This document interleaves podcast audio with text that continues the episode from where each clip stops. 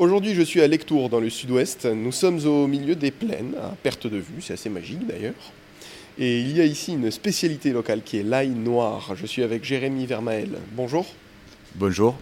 Vous cultivez et vous préparez l'ail noir ici. Comment vous faites? Alors l'ail noir, euh, c'est une transformation naturelle de l'ail blanc. Donc c'est de l'ail blanc qu'on cultive sur la ferme. Moi je suis agriculteur, euh, j'ai repris la ferme familiale depuis 5 euh, ans.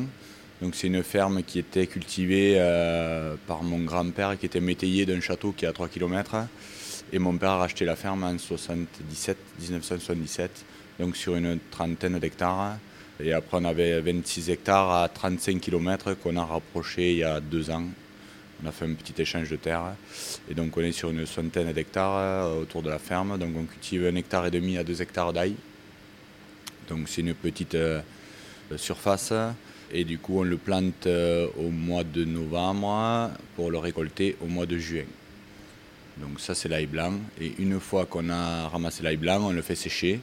Euh, donc on le fait sécher maintenant aujourd'hui dans des palox. Des palox en bois qui nous permettent de le ventiler avec de la, de la chaleur euh, et de l'air sec pour gagner un peu sur, sur le côté temps de séchage et surtout aussi sur la qualité de séchage. Et ensuite, à partir de cet ail blanc, donc, on le transforme dans une étuve pour faire l'ail noir. Donc on le met à, étuver pendant trois semaines. Donc c'est une étuve à basse température avec euh, beaucoup d'humidité. Et au bout de trois semaines, euh, l'ail noir, en fait, les, sucres et les protéines de l'ail euh, ont réagi pour, pour le confire, ce qui lui donne une couleur de ébène, d'où son appellation d'ail noir. Et après, on le laisse maturer minimum 15 jours, euh, on le laisse prendre l'air.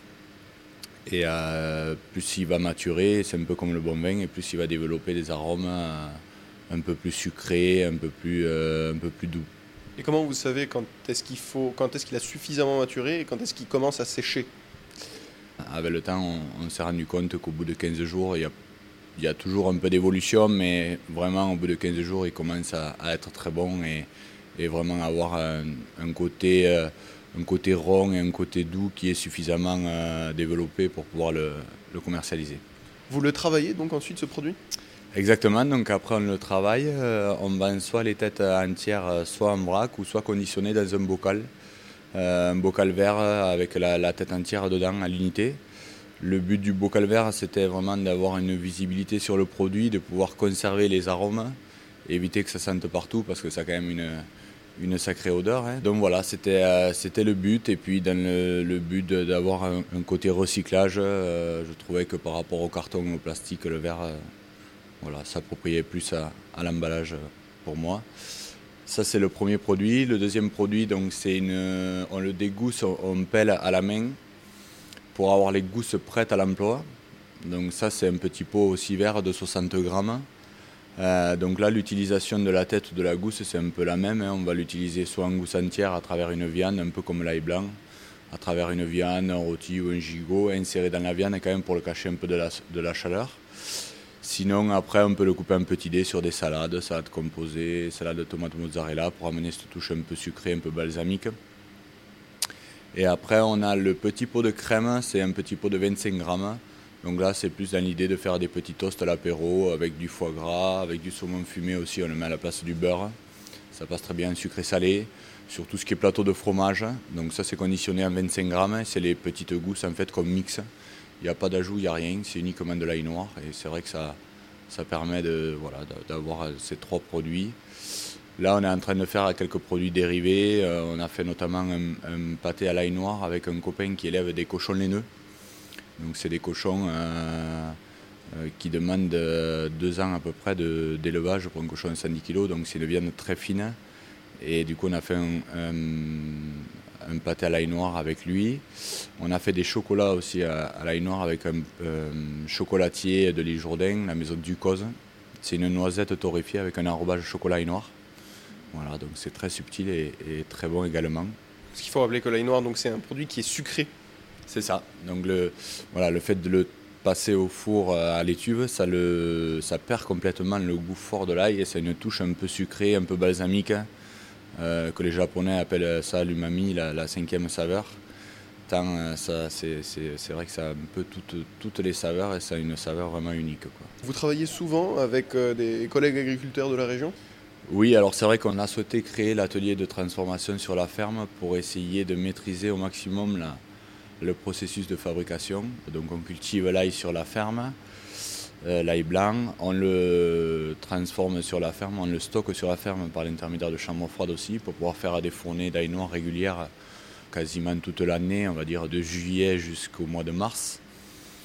Et donc c'est vrai qu'on on essaye de maîtriser et d'utiliser au maximum notre propre ail pour, euh, pour, maîtriser euh, tout, le, process de, euh, le process de fabrication et la traçabilité. Et ça existe depuis quand l'ail noir? Alors l'ail noir, c'est à la base un japonais qui avait mis de l'ail blanc à conserver dans une jarre d'argile remplie d'eau de mer. Et quand il a sorti trois semaines plus tard, et, il avait fermenté, il était tout noir. Donc euh, ça c'est l'histoire qui raconte ça, mais plus, plus, récemment les pays asiatiques, les Japonais, les, Coréens, les Chinois, font, euh, ont industrialisé un peu le process et font ça maintenant dans des études, les études qu'on a ici aussi. Et du coup, euh, depuis les années 2000 à peu près, donc c'est vraiment très récent, c'est arrivé en France en 2014. Donc c'est vraiment aussi très récent en France et nous on fait ça depuis 2019. C'est votre grand-père qui était agriculteur à la base? C'est ça, mon grand-père était métayer de la, de la ferme, du château qui est à 3 km, donc mon père a racheté les terres en 1977 et moi j'ai repris en janvier 2018. Pourquoi vous avez décidé de faire ce métier? C'était pour euh, valoriser un peu l'exploitation familiale, hein, conserver, euh, pouvoir conserver ce, ce patrimoine. J'étais fonctionnaire pendant 10 ans, donc ça, change. Ça a changé complètement, mais euh, non, mais l'idée c'était le côté administratif de, la fonction publique. Euh, voilà, un peu, euh, j'avais un peu fait le tour, j'en avais assez, donc du coup je voulais revenir aux sources et revenir sur les terres familiales, et c'est ce qui m'a motivé de pouvoir le faire en bio notamment, parce que toute l'exploitation est en bio. Donc aujourd'hui il y a 80 hectares, on fait des lentilles, des pois chiches, du blé, du soja voilà, tout ce qui est grande culture bio et c'est vrai que je ne pourrais, pas, je, pourrais pas le faire autrement. Quoi. Voilà, pour moi, c'est une conviction et il faut qu'on faut qu'on aille vers, vers cette démarche euh, biologique. Je crois que c'est l'avenir. Vous produisez également euh, d'autres choses à part l'ail noir sur vos terrains? Alors tout ce qui est grande culture part pour l'instant, on travaille euh, avec des coopératives ou alors avec des, privés qui, qui, nous achètent les, les cultures mais on, vient de faire une boutique sur la ferme et donc l'idée euh, c'est de proposer, euh, de pouvoir proposer des lentilles, des pois chiches, euh, soit en vrac ou soit en sachet, en même temps que l'ail noir et les produits dérivés. On est en train de plancher aussi sur de l'houmous à l'ail noir, donc faire avec nos propres pois chiches, notre ail noir. Et également, on est en train de faire des pâtes à l'ail noir avec une farine d'épeautre qu'on a fait aussi sur la ferme de l'épeautre cultivée sur nos terrains. De bien beaux projets à la panacée, la ferme bio de Jérémy Vermael avec qui j'étais dans le Gers. Merci beaucoup. Merci à vous.